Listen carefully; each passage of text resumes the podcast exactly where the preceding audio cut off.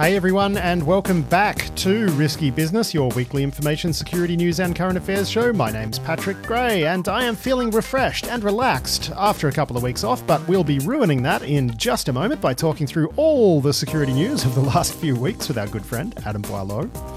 Uh, this week's show is brought to you by Thinkst Canary, uh, and uh, Thinkst Canary's founder, Haroon Meer, will join us this week uh, in this week's sponsor interview to talk about what might happen to InfoSec programs now the world economy is getting all funky. Uh, that is coming up later, but first up, of course, it is time for a check of the security news with our good friend Adam Boileau. And Adam, uh, obviously, a big situation that's been evolving uh, more or less the entire time we've been on break is this situation in Costa Rica where Conti has ransomwared something like 27 uh, government departments, including the Ministry of Finance. No one can pay their taxes through the usual process, they have to do it by pen and paper and get to a certain bank branch to try to pay their value added tax for that uh, that tax period and you know, you got the president of, of uh, Costa Rica saying it's they're, they're at war with Conti and claiming there are uh, inside collaborators working with the ransomware group. I mean, just an extraordinary situation. Yeah, it, it, of all the things that we could have imagined ransomware to turn into, the idea that an entire national government, you know, would be held at ransom by a bunch of hackers is like it's just cyberpunk future, right? I mean, you'd read that in a book, and yet here we are. And I mean, mm. sure, Costa Rica, you know, uh, Uh, declared state of emergency, and you know, are, are falling back to a bunch of other processes. But what a mess, you know, and. I, you know, part of me wonders, you know, like Costa Rica. Does Costa Rica have like, you know, elite strike troops that can parachute into, you know, into St. Petersburg or whatever and sort things out? Because that's like, you know, that's kind of what you imagine when you're, you know, we're at war with hackers. But I don't know what you know. It's just a wild situation. I don't even know what to say about it other than it's just wild. You know, like yeah, cyberpunk I mean, uh, Conti.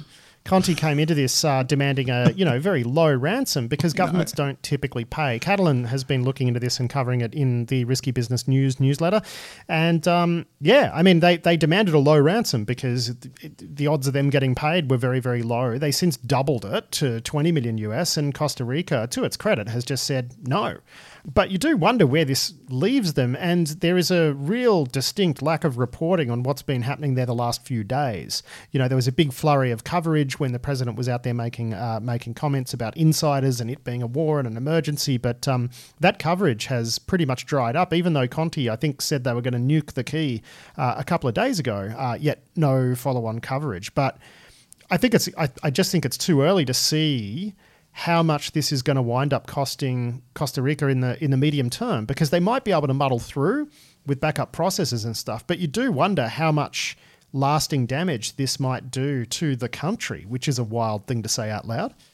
I mean, it really is, right? And and you know, when you're a country like Costa Rica that's not, you know, it's not huge, you still have to have you know one of everything. I mean, you know, a small country, even a country like New Zealand, not very many people relative to you know places in the world. You still got to have one of everything. You know, you've got to have customs and borders and banks and tax and you know going through the work of rebuilding all of those systems is proportionally a lot more expensive for a small country and you know like getting access to a you know the number of IT people that they're going to need and all of the you know it's it's a very very complicated set of things you're going to have to do to be able to recover from this, and yet you absolutely can't pay. Uh, so yeah, I really do feel for them. Like what a terrible situation to be in, and you know you got to wonder whether you know like can we as a world tolerate this from Conti or from from anyone else? Uh, and the answer is probably not, right? But what are we going to do about it? Well, this is a conversation that you and I have maybe had a few times uh, on the yeah, show, Adam. Exactly and, right. You know, to, to me, this is as significant uh, as the Colonial Pipeline hack, and I think it's uh, it's absolutely fuel for the um, the think tank set and the policy set. They're going to be absolutely all over this. Because really, I mean, even even if you think, oh, does this have relevance to the United States and its agencies, which are among the the better prepared to deal with the the ransomware threat if they do decide to go hunting these guys, and you know, you think about it in terms of there's a group of criminals out there causing trouble, you know, for for all manner of countries that could be your allies. I mean, it's one thing if a bank in an allied country has a problem but this is something completely different. You know, I, I, think this just adds more to the case that says we need to go gloves off with these um, uh, with these criminals. Yeah, I mean, this is just not tolerable, and it wasn't tolerable before. You know, when it was you know health agencies, you know, national hospitals, all sorts of things. When we had that you know situation here in New Zealand with a you know major hospital being shut down by ransomware operators, it's just not tolerable. But you know the the what the gloves off look like. I mean, you know, and I'm sure there are some you know there are some places and some agencies where the gloves are already kind of off, but you know, seeing really good you know actual results that stop this happening, I yeah, I mean, we just haven't seen that yet, and you know, as you say, we have both discussed this at length, and yeah. at some point you do have to take them off and, and release the you know the aforementioned hounds. Well, I do feel like things were ramping up a little bit. And then, of course, the Ukraine Russia situation kicked off and ransomware took a back seat. And that's entirely uh, reasonable. And we didn't have any of those big marquee style uh, attacks, really. You know, things, at least on the media front, were certainly quietened down after Colonial. I think uh, part of that was some of these crews actually pulling their heads in. Uh, you know, we saw the Revil arrests, things like that. More on that in a moment. Um, but it does feel like it's back front and center as an issue. And, uh, you know, maybe we need to see some pressure reapplied to policymakers to come up with some more creative solutions for this one. And now you, you did mention schools and hospitals. And, uh, you know, in the news run sheet this week, we're looking at uh, K 12 school districts in New Mexico and Ohio uh, apparently got themselves ransomware. Uh, that was, I think, Clop uh, ransomware. And also Greenland, uh, its National Health Service has been crippled, uh, or their, their language, severely limited after a cyber attack, which, you know, these days you read that and you just know that it's ransomware. So, you know, they're still hitting schools, they're still hitting hospitals, they're hitting entire governments. Frankly, I'm surprised we're still sort of talking about it in terms of like when is someone going to do something serious. Yes, and I suppose you know that when the things in Ukraine kicked off, you know there was quite a bit of infighting and people trying to establish you know what their ransomware crews looked like when that conflict was going on. You know, it feels like a few of them have reorged, and maybe they are emboldened now by you know Russia's isolation. You know, if everyone's already sanctioned and everyone's already isolated, then there's kind of probably not a whole bunch of cost to them, and you know maybe taking out a whole country you know, seems like a thing that is safer for them at the moment because of the situation. And you know, like I guess any any you know they're not expecting anything from their own government, you know, against them because of that isolation, and you know any escalation against ransomware crews is going to be viewed, you know, through the lens of the ongoing conflict as well. So, like, maybe they feel emboldened by that. I don't know.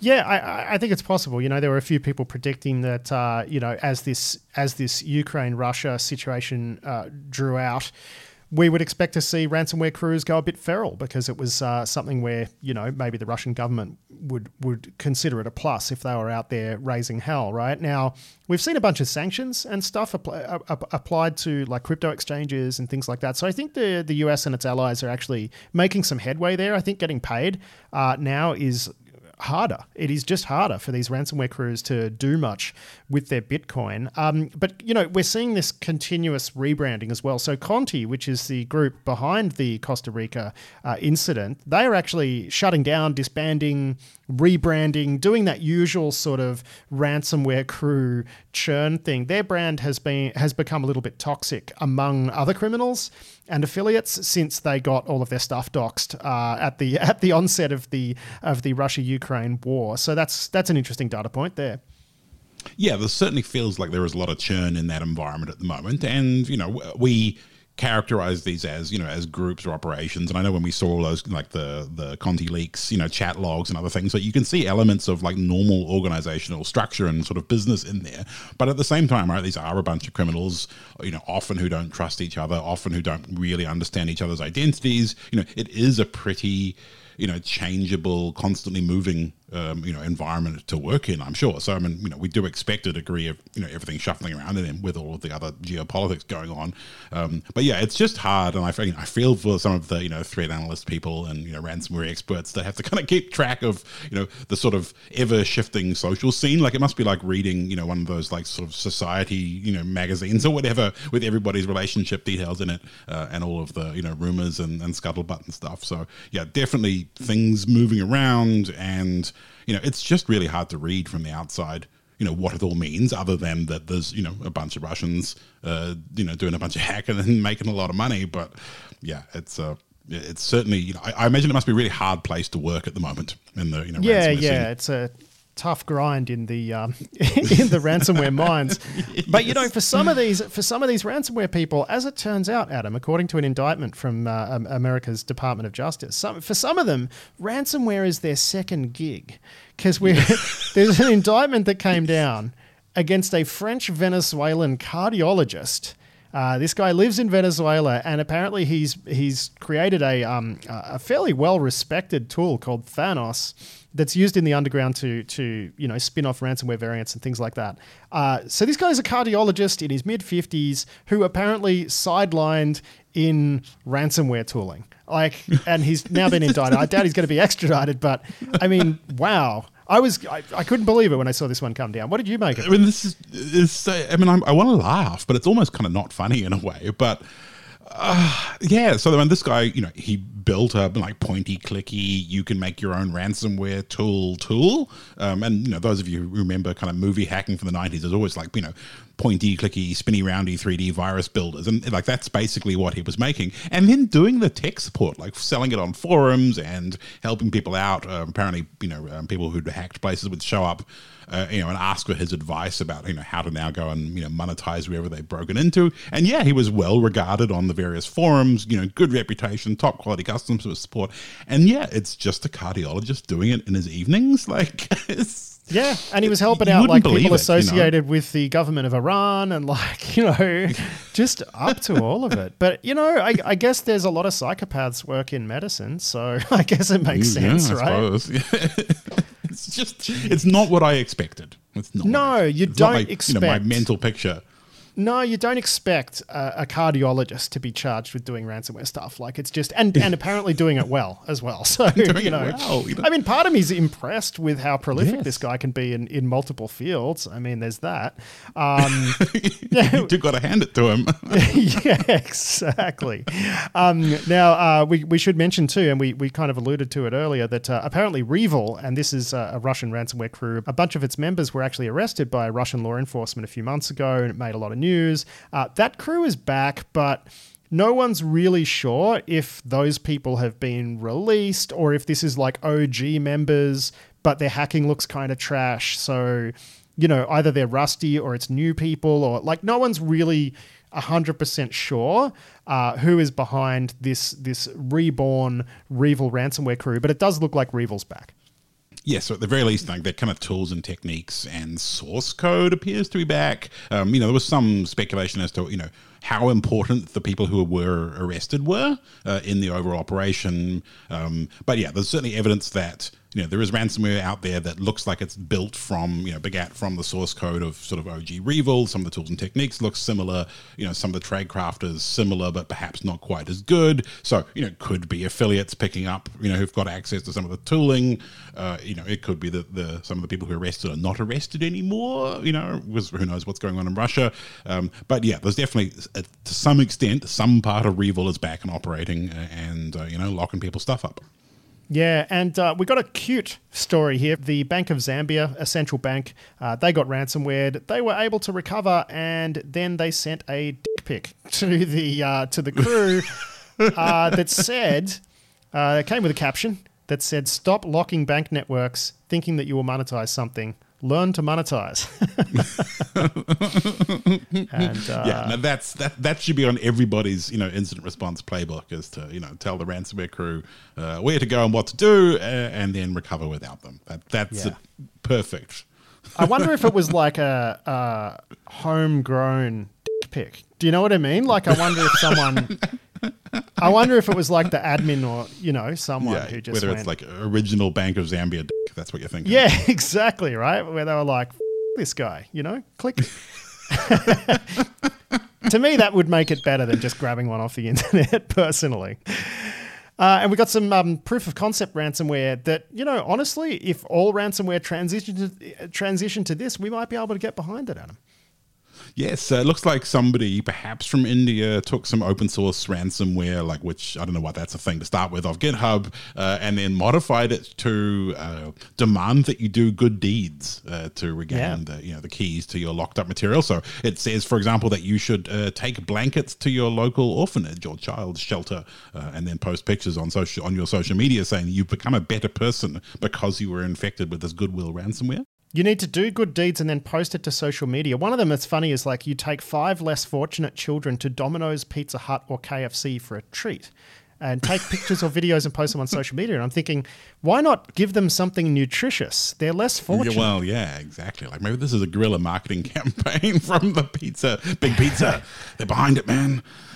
But you know, that, would be interesting. Let's see if it gets some traction. I, you know, and you know, maybe some of the OG crews could start doing this. And you know, once you've made all of your money in technology, that's when you move into philanthropy. And this could be a twist mm, on that, Adam. It's very true. Yeah, I could see that and encourage everybody. yeah, yeah, yeah. This, is a good. This is a good pivot. Good pivot. Good pivot. Um, now, look, on a serious note, though, and just to tie off the ransomware uh, discussion, Cyberscoop is carrying an interesting uh, story here from Suzanne Smalley, uh, which says that water companies in the United States are finding that they're uninsurable against ransomware attacks because there's so many of them in that sector. And uh, I mean, like at first glance, okay, well, you know, that's a pretty limited sector and whatever, but I think we're going to see more of this. Yeah, I mean, I know in the past I have said, you know, like insurance was going to save us all, and then it didn't. Maybe being uninsurable will save us all in, in the end, because you know this is a consequence of you know the impact of attacks on these environments is real high, and you know, kind of structurally, you know, because of how long equipment lasts and the amount of money that you make selling water, you know, there's not a lot of resources to do, you know, to improve the cybersecurity of these sorts of things, uh, and yeah, I mean, I guess you can see why when you're doing the numbers as an insurance company, why it would just make not much sense to go sell insurance to orgs like this, and that does really, you know. I'm sure many of us who you know who've dealt with you know boards and exec are like, well, we'll just buy insurance. That's easier than solving these very very hard problems. Like if that option is taken away, it does kind of change things. Um, and so yeah, seeing this you know like National Association of Water Companies conference, you know, having them sitting around talking about the fact that they can't get insurance, that does feel important. Um, I don't yeah. know where it's going to go, you know, whether they can solve the problems, but it does feel important. Well, apparently, this this guy Nick Santillo, uh, who's the vice president for digital infrastructure and security at American Water, which is a public utility, uh, said that uh, insurers are increasingly requiring water utilities to meet stringent cybersecurity requirements. So bef- before they'll uh, get insurance, and as you pointed out, this was at a you know at a water uh, utilities like conference in DC. So you know that's the buzz that's the chat at that conference. And you, you you do sort of think well maybe we'll see some action but i don't know. Does that mean people are going to have to pay more for water? And is that fair or just? Or should we just release the hounds? Yeah, I mean, it, you know, it, it's a complicated set of, of you know kind of problems and yeah. underinvestment, and you know, it's not just cybersecurity, right? I mean, water infrastructure, uh, you know, is super expensive and long lasting, and you know, it, it's one of those you know things where we don't bear the full cost of the things that we've done. Much like in you know in, in all of cyber, you know, all, all of the Windows NT boxes we deployed are coming back to haunt us, and mm. you know, the same is true of really long lived industrial infrastructure. Uh, the Department of Justice in the United States uh, on May 19 issued some new guidance to prosecutors saying that good faith security research should not be charged uh, as a crime under the CFAA. Now, this is just guidance. This, you know, it doesn't mean that you can go hack someone and then say, I was just researching you, bro, uh, and that it's all sweet. Uh, but it does make it clear that if someone's intention is really just to find and report a bug or they notice something weird and, you know, poke at it a little bit and then, you know, send in a report, that's probably not something that should be charged as a federal crime, which seems like reasonable guidance, maybe about 10 years too late, but it's, you know, better late than never. Yes, yeah, this is is good to see, and I mean, this is, as you say, it's not a law change, but it is pretty clear guidance to prosecutors uh, and law enforcement about exactly what this law is meant to be for, uh, and it also has some things to say about, um, you know, kind of clarifying to what extent the CFAA applies to, you know, kind of violating terms and conditions of a website as opposed to, you know, committing a federal crime. Um, so, yeah, a little bit of sense is good, as you say, a little bit too late, um, but definitely, you know, given the way that security research has become so much more acceptable, you know, with bug bounty programs and all those kinds of things. Like there is just so much more room for positive security research, and this you know, does provide a bit of clarity for people as to what to expect. Yeah, but you can't retrospectively justify something as research. They're onto you. Uh, with, yeah, they're not that. that. yeah, you're not that clever, buddy. You're not that clever. All right. Uh, uh, Krebs on security, Brian Krebs, uh, he's got a cracking report up here uh, about an investigation into, well, the DEA is investigating something that, by the looks of things, Brian reported to it, which is that its intelligence sharing portal, which you could log into with one of those, you know, very awesome, uh, you know, US government issued smart card things for very strong authentication also allowed, uh, you know, simple username and password uh, logins, and it looks like somehow uh, some of the those those naughty internet kids managed to obtain one. Doesn't look like this is the sort of portal that would give up the sort of information that those naughty kids want. Uh, it looks more like the sort of information that cartel people would want to get to. So Brian reports it to the DEA, and look, they did the the boilerplate s- statement, which is just so funny to me.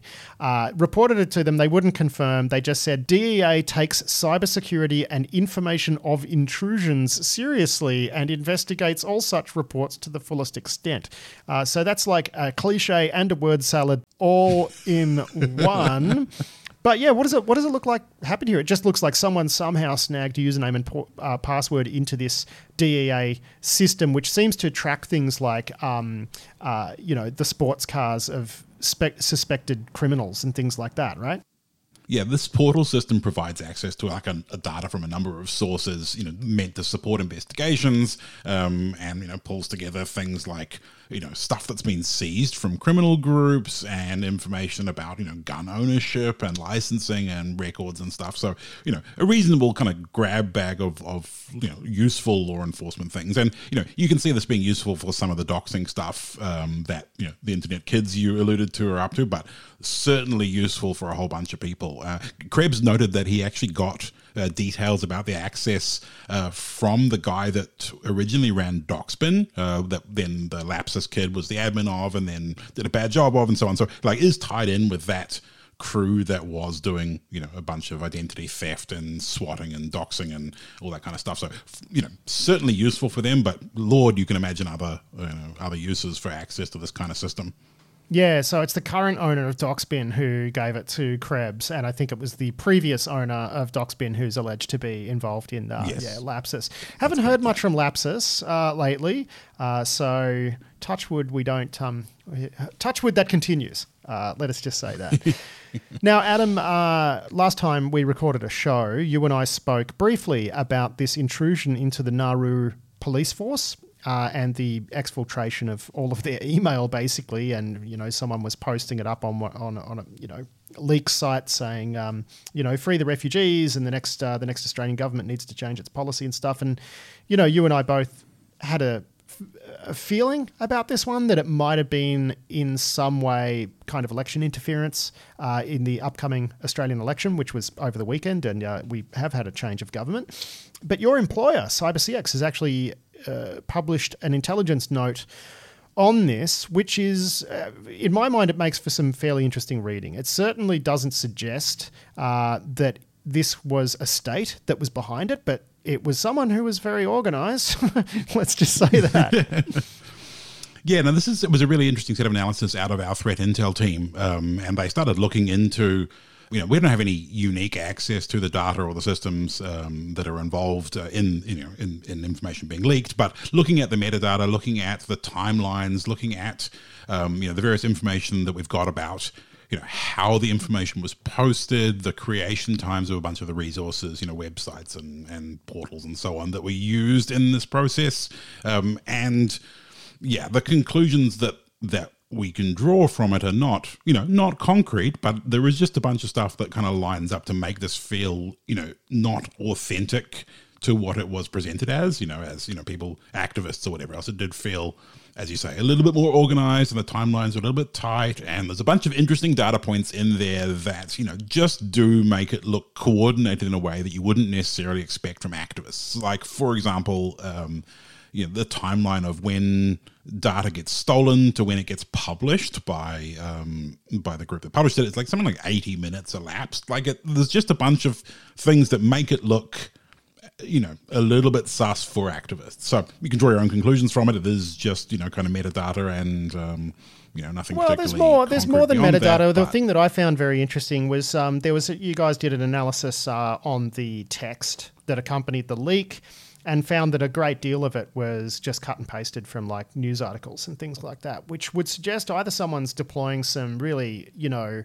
next level OPSEC or uh, and what I think is probably more likely, th- this just isn't an issue that's near and dear to their heart like they claim. And they just thought, okay, well, instead of writing my own manifesto about this issue that I care deeply about, I'm just going to copy and paste the stuff that sounds convincing from elsewhere. So who knows, it, right? Like that certainly that certainly helps with uh, you know the amount of linguists you have to get on on you know on staff to uh, make sure that the English is good. You know. Yeah, and that's that's the other thing as well, right? Like could be you know English is not first language, but anyway we don't know. We're none the wiser, but I did find it an interesting bit of research, and I've linked through to it in this week's show notes. Uh, another thing that uh, we discovered uh, while we were on break is uh, details on this tool called Fronton.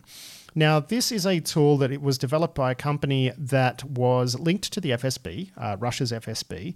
And initially, when it was reported on, everyone said it was a DDoS tool.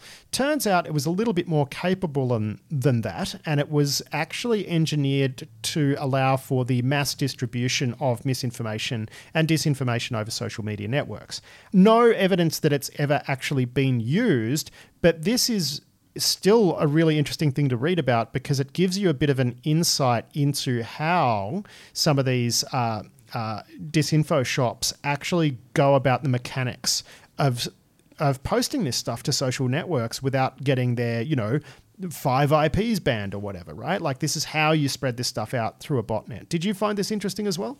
Yeah, I thought it was really interesting. Um, I mean, we, we've talked a bunch about botnets being assembled out of, you know, consumer routers, you know, because home internet connections are fast, but it does also provide you a really great cover you know, for doing social media manipulation and other disinfo things. Um, and the challenges of doing that at scale are, you know, not insignificant. Um, and uh, I think the researchers who looked into this actually found maybe a test or like a demo instance of the backend portal um, that supported the social media and disinformation parts of this of this set of tooling, uh, and had a look at it. And there's a bunch of you know interesting functionality for doing you know bulk management of accounts, bulk management of posting, you know, kind of coordinating you know the use of social you know lots and lots of social media accounts you know for spreading disinformation um, and doing that from people's residential you know connections you know, via an, you know a, a, device botnet makes a whole bunch of sense, and you know, doing all that you know in a coordinated fashion because you want to be able to do things like you know have those accounts post consistently from the same geographic location, and you know that requires sort of binding between the social media layer and you know how your networking is working. So it makes sense to do it all in one tool. Uh, so you can see why they would do that. So I thought that was you know it's interesting to see you know those technical problems actually solved at scale. Um, so, well, and it, yeah, what what I found interesting about it is like if you if you and I were to sit down and actually try to solve this problem, this is exactly how we'd do it. Yeah, yeah exactly. Yes, yes, yeah. Clearly, some people thought about it pretty well, and I think the company 0day Technologies, uh, you know, I guess they have some smart people. They did set out to solve this problem, uh, you know, in the sensible way. So, you know, good for them, I guess. Good for them. Um, you you got to hand it to them. you do. Seems to be. You do got to hand it to them. Uh, now, uh, something that we talk about all too often on this show uh, is uh, supply chain attacks. They seem to be getting a little bit higher impact just incrementally as we go. Uh, and we've got one here where a uh, Python library that was apparently really quite popular, and a PHP one as well, uh, got hijacked. We they got hijacked, and you know Trojan versions got out there, and uh, the purpose of this Trojaning was to steal AWS uh, keys, right? So that's not what you want, right, in your supply chain, uh, key stealers. But uh, no, walk us through no, this one.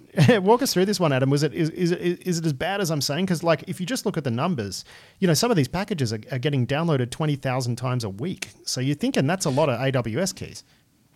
Yes, this is you know pretty good as supply chain attacks go. Um, the CTX Python CTX module, as you say, twenty thousand something times a week. Uh, there was also a PHP password hashing library that's you know had over its lifetime a couple of million downloads, so not entirely small either. Uh, feels like the same person um, because they were both exfilling AWS creds to the same endpoint on Heroku. The Python package uh, CTX uh, was, I think, the domain name of the original maintainer uh, expired and the attacker registered it. Uh, the other one, uh, they had abandoned their GitHub account, like deleted their account, and then the attacker just registered the same name and uh, password reset, and, and off uh, off they went. In the case of the CTX one, the attacker actually also took the time to go back and backdoor all of the old versions that were stored as well, which I thought, you know, that's a nice touch because uh, most people don't. Attention to detail. They could have a big future. Yeah, exactly. Uh, I think some of the people who were rummaging around this, uh, you know, on InfoSec Twitter did look like they figured out the identity of the person behind it. Uh, so maybe some bad times are in their future. So make sure to check your OPSEC if you're going to go and uh, hijack packages in the libraries. But, you know, the, this kind of supply chain attack is, you know, it's effective. And as you say, like 20,000 downloads a week does get you a lot of AWS accounts. Awesome Bluetooth relay attacks, Adam, uh, hit the news. Uh, this was uh, this was everywhere last week. Basically, it's a relay attack. So if you're using a Bluetooth um, car key, which if you own something like a Tesla, you do. It's like a Bluetooth, low power Bluetooth proximity sort of thing. Uh, someone has figured out how to make relay attacks work so they can rack off with your Tesla. Yeah, this is interesting research where the uh, the person who's put together this attack has actually kind of moved it lower down the stack. Previous, you know, Bluetooth relaying attacks kind of worked kind of if you're thinking about a you know IP network, kind of at the TCP layer, and this is down in the data link layer, uh, very very close to the actual stuff over the radio. And the previous controls we had that involve kind of you know crypto and other things further up the stack are defeated by this approach. Uh, requires a bit of radio engineering, but software defined radios are, are, super accessible these days. So good technical work. Um, you know, the root cause here is that you know Bluetooth really kind of wasn't designed for this sort of proximity stuff, and to you know really prevent relaying, you have to have very tight timing, and you have to have kind of distance bounded controls that make sure the radio signal is happening fast enough to be really proximate. Uh, and that's, you know, that is pretty hard and just not really a thing that Bluetooth was meant to do. Like Bluetooth is meant to kind of just work uh, in a bunch of really different scenarios, you know, for personal area networking. And yeah, its use in this context has always been a bit problematic. Um, it's not just Teslas. Of course, we've seen a lot of headlines that are, you know, using the Tesla name um, to get the attention. But really, this is going to work on you know almost anything Bluetooth. Yeah. Um, where you know proximity authentication is what's going on. So yeah, great work. Uh, and I guess we will see this weaponized in the wild by you know car thieves and whoever else. Yeah, I'd imagine that'll happen pretty quick, right? Because apparently you only need a hundred bucks worth of gear uh, to do this. I think the reason they pick on Tesla in this case is because their Bluetooth uh, keying works really well, right? So I can understand why they actually picked on Tesla. You know, I own one, much to my shame, and uh, you know, I just uh, you key as your phone, you walk up to the car, you open the door. You know, it's it's it's one of those things where you're like, huh, nice. I don't know that too many car makers have figured out how to get it working quite as well. Uh, and it will actually be quite funny if I have to turn that off and use the old, you know, credit card style thing and hold it up near the door pillar to get into my car from now on. Um, and when I say funny, no, it won't be funny. It'll be quite inconvenient. But anyway, pain in the ass pain in the ass. Uh, and uh, look, staying with uh, Bluetooth stuff, some really uh, some really cool uh, security research into attacks that you can do against an iPhone when it is, you know, telling you that it's switched off. Because uh, spoiler alert, it never really is switched off. You can kind of, yeah, you know, nothing's... you can kill the OS, but a lot of the subsystems stay live. And yeah. apparently, you can own the. It is the Bluetooth subsystem, isn't it?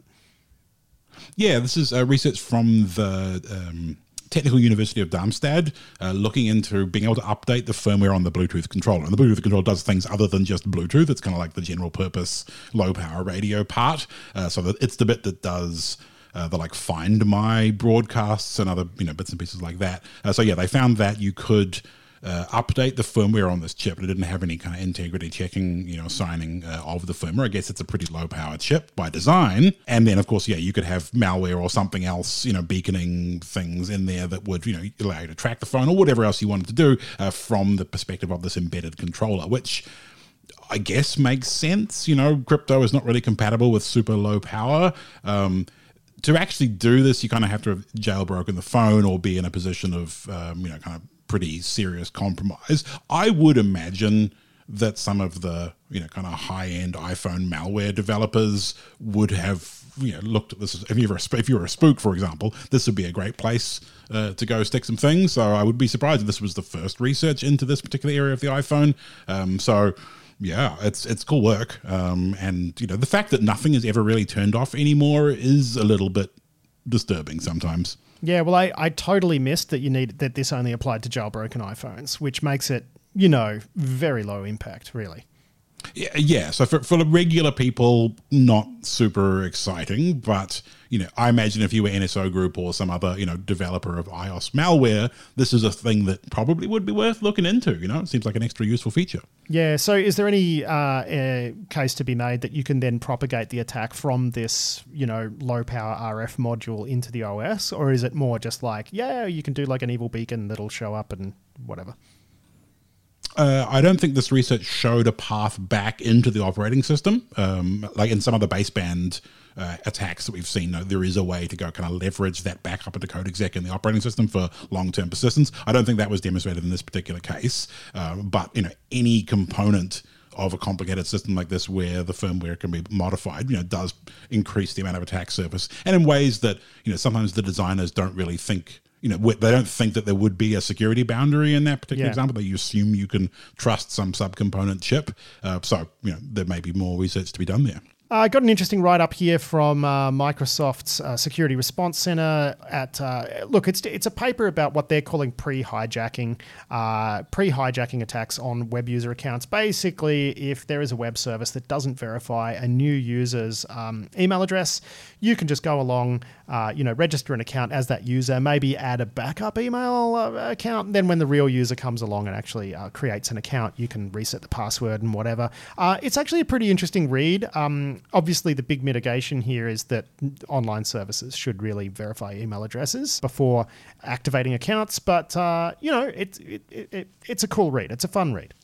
Yeah, I think if you're a you know a bug bounty person or you're a web app hacker, like this is a, a technique that you should at least be across. It's kind of a um, an extension of what we used to call like session fixation attacks, where you could like set somebody's cookie in advance you know, like their session cookie in advance that would then, when they logged in, you would know their session cookie because it wasn't reset during the login process. This is research into kind of other uh, similar sorts of attacks where an attacker, you know, pre-creates some condition before the user authenticates or signs up or whatever else to then be able to gain access to their account afterwards. And one of the examples they have looked at here is, you know, in a situation where there's federated authentication and like site local authentication, if you can pre-create you know, a local site's account then the user logs in through a federated all system and those accounts kind of get merged together in a way that you know perhaps the designer of the system didn't expect then you can retain access to the account. There's a bunch of other kind of variations of that sort of you know setting up a scenario in advance that then get lets you have access later on. And you know because we are bodging together you know so many web systems now out of components from different vendors and different places and federated bits and single sign-on like the interaction between those systems has always been a, a, a fertile source of bugs. Um, and yeah this kind of it's it's some pretty structured research into that kind of overall class of attacks and yeah if you're a web app hacker this is i, I think probably on your must read uh, list for the week CISA last week issued a directive uh, for uh, federal government agencies to patch a you know pretty bad VMware bug, and uh, yeah, there's just been like it's been a non-stop carnival of VMware bugs this year, hasn't it? Really. Yeah, VMware's been having a bad time, and I guess you know the, a lot of the VMware tech stack was built in the golden era of Java, and it's kind of coming back to bite them now. I, I, don't know if this one was yet another one of the of the Java bugs uh, that they've had, but yeah, VMware's been having a very very bad time uh, lately, and you know their move from just being a hypervisor vendor to all sorts of network perimeter stuff and desktop virtualization and load balancing and, and ID stuff, like you know the trust in their relatively robust hypervisor did not extend to all the rest of the products, it now turns out. And uh, yeah, bad time if you're a big VMware shop, um, but hopefully everyone's got their message and it's just patching all the VMware stuff all the time. Now, the joke used to be that every time I took a holiday, something very, very bad would happen. Uh, lately, though, it seems like every time I take a holiday, there's a uh, F5 big IP vuln with like a CVSS score of 11. and um, yeah, pretty much as soon as we put the show down uh, three weeks ago, boom, uh, you know, an F5 bug. And this one, this one's like I, how is this not a 10, right? It's a 9.8 right. severity rating. Like, where do you lose the point two on this one? Because wasn't it like you just throw a string at it and it executes the command that you told it to execute?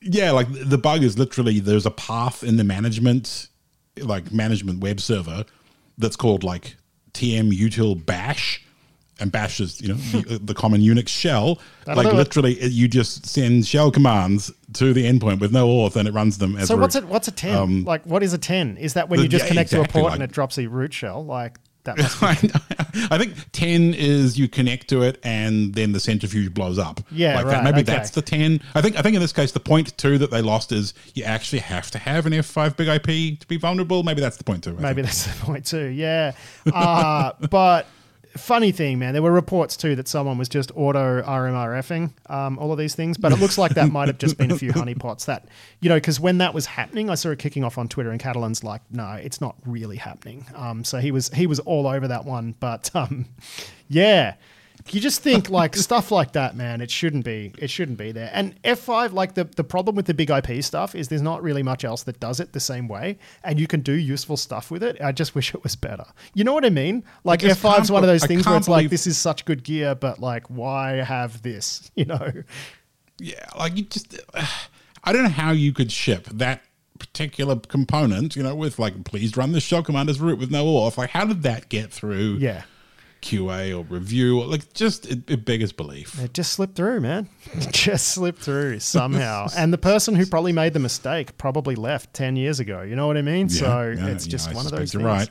And uh, another bit of news that uh, that came out uh, very shortly after we put down uh, the last uh, show that we did is that Google, Apple, and Microsoft are all very committed uh, to FIDO apparently. So they're all pushing this passwordless thing, and um, you know, I think it's I personally think it's got great promise, and it's great to see the uh, the big, big, big tech firms getting behind this. Yeah, this is, is really great progress. I mean, the FIDO Alliance has done great work, both technically and, you know, just kind of getting people to think about other things than passwords and, you know, getting the big orgs like, you know, Microsoft and, and Google and Apple uh, all together to really solve a very big, very big problem. It's just it's great work, uh, and it's going to make hackers' lives more difficult. It's going to make users' lives more convenient, you know, and you know, this it's just good work, um, and glad to see it. Yeah. So uh, instead of people being owned by phishing, it's going to be OAuth phishing. and yeah, attacking those devices, and yeah, I mean, obviously, you know, hackers aren't going to go away, but you know, if we can get past the point where you can log into, you know, some Department of Justice, you know, criminal yeah, yeah, record yeah, system with username and password, we're doing good. But they had the PIV cards, man. That's why my I'm just rubbing my temples. Like, why bother setting up PIV card access if you're just going to let them anyway? anyway. Anyway, um, yeah, someone lost a battle in a meeting over that one. Uh, I can guarantee it because uh, yes. some executive didn't want to use a PIV card, or what if you lose one, or you know, it was just something dumb like that. Yeah, anyway, I can't stick it in my iPad. that's it, um, Adam. That is actually it uh, for the news. Uh, it's been a pleasure to chat to you again, my friend, and we'll do it all again next week. Yeah, thanks so much, Pat. Talk to you then.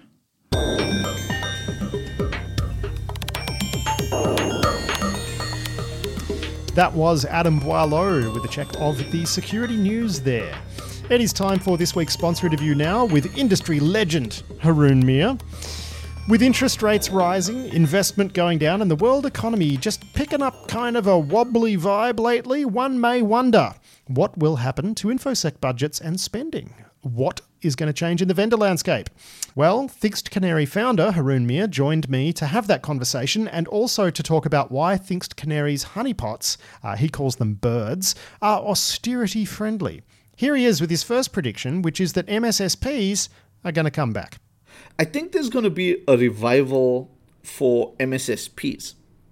I think over the last while we've seen MSSPs pop up again and it's it's perfectly cyclical, right? Like when we started when we started doing security like in the early 2000s, Schneier had his counterpane and they were doing managed security services. You don't need this we'll drop in detection, we'll we'll look at the lights, we'll go in, and that thing falls in and out of favor. And in a way, the companies that are doing successful uh, EDRs have kind of backstopped it with a type of service like that. So you've actually got smart analysts in a room looking at alerts, and and I think there is uh, there is some value in that if it can be done right. Like I've heard good things about some vendors there, but but mostly, and and this is something that I've been hoping for for a while.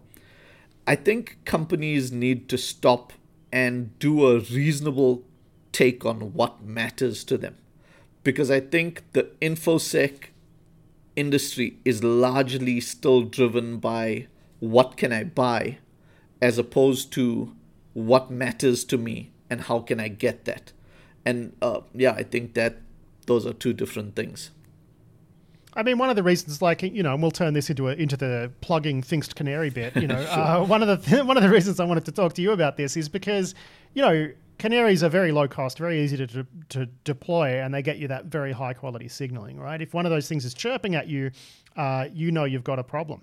But and this is a this is another thing I that you know I wanted to discuss with you, sure. right?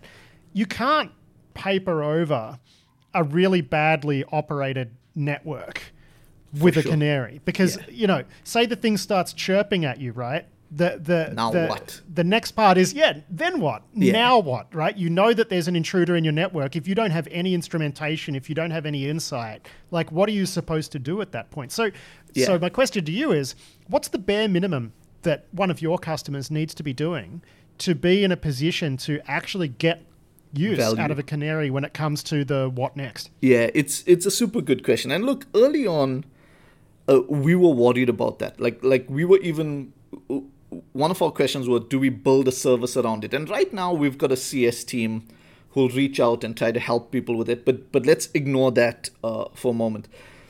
When covid first hit we were worried about the same thing. Like we thought there'd be a belt tightening and i wasn't sure what would happen uh, with covid and and we had heaps of customers reach out and say listen like we've tightened our belts here we're keeping our birds because uh, like you say, they're low cost. They give us an alert. We we need to know when it happens.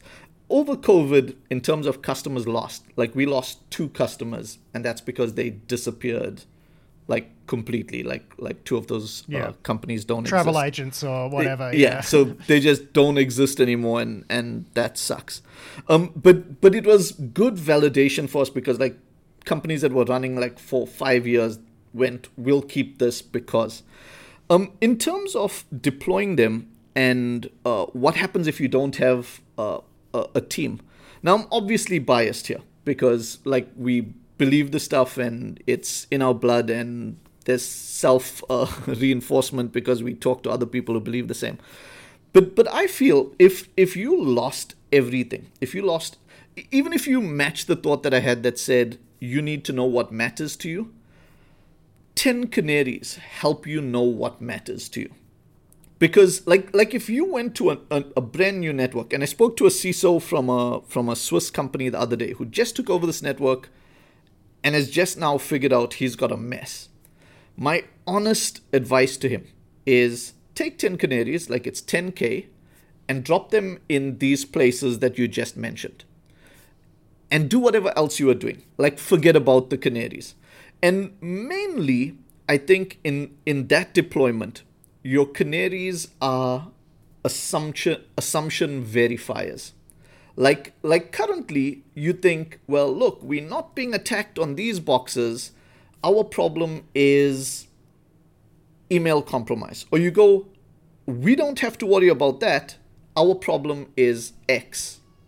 That's cool. Like in your half an hour and 10K today, you drop 10 canaries and if they never go off, you are right. Don't subscribe next year. But chances are what will happen is within that year, you'll figure out that actually the third party network you're still connected to is letting people in and X. Or you find out that actually your cloud rules are periodically being changed because of poor administration, and a bird that should never have been getting touched is now getting touched constantly. And so, in that way, Uh, like I say, the canaries become assumption verifiers. It's like you didn't think you had a problem here, but maybe you do. And and our pitch is as long as we can make it so that we get out of your way, like pay the small amount, forget about it. It doesn't add to your cost. And and then all that remains is your question that says, well, okay, a canary now went off. Now what? And and one of the reasons we are so super fanatical about the signal that comes from canary is because it affects how we have that conversation. If if you get lots of or even some maybe so-so alerts, then it taxes your people. And your people don't know how to react. But if the alert that comes back tells you, listen, this is a problem. Well, now someone just threw someone just threw an exploit at a canary from it, this workstation. Yeah, or yeah. or like you've got your code signing server and the AWS key on it just got used to log into Amazon. Like like you getting SolarWinds right now. And at that point, you get to decide, well, okay, we decided to take our fee our to drop the security budget this year. But in light of this, we've clearly got a problem and we at least need to harden the code science section. Or, hey, we thought we were okay, but the foreign officers are a problem and we need to look at it. So, so really, the, the thing for us there is we think people should re-examine... worry about worry about the the then what after you know what you're looking at. Yeah, and and so we make it so that it's really easy. Like like if you needed a deployment plan and you are still going to have to make a project to drop your canaries. Now we're competing with stuff, and now we should justify should they do identity management, should they roll out tokens, should they do all of these things or you? But we deliberately designed to say, we're not that. Drop us in today. Like like these days you drop a canary in, you plug it in and it's good to go. Don't do anything else with it. And so our whole point is drop them in, and if they don't change your assumptions, they don't but you probably want to know. It's it's a make your other decisions more informed. I mean, I guess I was thinking too that we tend to overcomplicate the way that we talk about this stuff, right? So if you got an alert on on a canary saying that this workstation is probably bad, you know, I was thinking, well, if you don't have EDR, how are you going to orchestrate a thing? And when in reality, you can just walk over to the bloody thing and turn it off you yeah. know, or, or unplug it from the network and then worry about it then, right? There's there's there's options that don't involve million dollar vendor solutions to to you know. It's totally that. It's it's also just the it's exactly what you say, right? So so you get we sometimes get people who say like, well, what if what if an administrator found this and an administrator tried it? It's like yes, then you'd know that in two minutes because you'd go and say, hey, why did this happen? And then that's solved. In in many ways, uh, infosec gets overcomplicated because people can think of a billion uh, different possibilities, and and so anytime there's a solution, people people look for bunches of them. And and one of the things we feel strongly, and it's a different soapbox completely. There's a few people who said it. I think Moxie said it early on with Signal. He said that that your vendor has to make choices that that in the old days you'd get vendors who'd give you every dial and every knob um, and you end up with these incredibly complex solutions that can do everything because you just described you just described EDR, but anyway, it, it, sure, and and that's why it happens, right? Because the vendors know that someone's going to ask for it, and instead of thinking about that thing and making a decision about what's best for the customer, you just put a knob on it and you say, hey, customer, it's your decision. You make that call. And that's why you have all these products that just potentially could have helped if only someone turned those knobs right, but they don't work. And and Moxie took fire when he started doing this with Signal, where he went, we're gonna make the best choices that we believe for these users, and it's gonna be easier. Like a super stupid uh, almost unrelated story. Like recently, we remade business cards now that humans can travel again. And s- historically, our business cards all had our PGP signatures. And now we've got half a company that's saying, we don't use PGP, like we've never used PGP in our life. And we look around and we go, yep, actually, we haven't received PGP mail in forever. And, and the kids just like they don't see the point of it. And it's one of those things where PGP had every option possible, many foot guns, um, which is why almost everyone blew some body part off with it uh, when they were using it at some point. And and to this end, and it's less security and it's more productive. Like uh, the folks at Apple have been saying it forever. Uh, Jason Fried says he says like like making opinionated software like that takes more time because the the company making it has to genuinely think about it because they're saying, well, if we make the wrong choices, we won't work and you'll stop buying our stuff or or the market will let us know. But to not make those choices is lazy. Um, and yeah, lazy is kind of why we uh, get some of the pain we get in InfoSec. I think this is a this was a very long uh, uh, riff on something I mentioned about uh, stuff being needlessly complicated, but you know, it, it, it is it is related to that broader point, right? Which is we forget that okay, this box is bad, let's maybe turn it off. I mean, I guess my issue, right, is that then you've got to try to understand what your blast radius is, right? And unless you have your shit together, that's going to be difficult, right? So, I it mean, is. you can have a canary telling you something that's up, but how do you measure that that blast radius? Like, what is the minimum you require to be able to make use of a canary? And I'm talking about a hardware canary on a physical yeah. network. Yeah, so so I think it'll vary. I, I think so. Uh, so uh, obviously, I can't give you the the easiest answer for it. What I can tell you is it gets you to do that thinking and it narrows your focus in a way that matters. So, so for example, if you're a four man law firm and you drop a canary, and the canary tells you that at 2 a.m. this morning, someone mapped to it and copied these files off it, then, like, from my side, your canary's done a stellar job. Because, like, you didn't know that that was going on in your office and now, even if you've got no IT dude in the office, no tech dude in the office, when you have a conversation with your technical friend and you say to him at 2 this morning, something mapped to this and copied these fake files, that pushes the conversation in a very different place to, well, you should harden your Wi Fi and you should make sure you've got this compliance. It very narrowly focuses on a you've got a fire and you need to fight that fire. And and like Ollie Whitehouse is big on talking about like evidence-based security and moving to to more evidence-based security. In a way, canaries give you that in a physical manifestation. It's like if you can drop them without pain and without costing you an arm and a leg, they give you a pointer that says, "Yep, problem here." Like, "Yep, you need to do something here." And after that, so so I mentioned we have an active CS team now as we grew up and became a, a real company, and and if un, unless the customers opted out, our CS team will get that alert, reach out and say, hey, we just saw this. Like this is a pretty serious thing. You probably want to get someone on it, or do you know why this happened? That sort of stuff, and and people love it as an add-on service, but we've. I, I don't think we've ever had a case where where the customer has said, "Sorry, we flat don't know what to do now." Like, like I think for all yeah. the and I think I think also yeah. once you've been through the process of manually trying to figure out what the blast radius is, then you're in a you're better positioned to be able to do that quicker next time. Exactly right. More companies should be thinking blast radius, should be thinking crown jewels, should be thinking like, does this matter?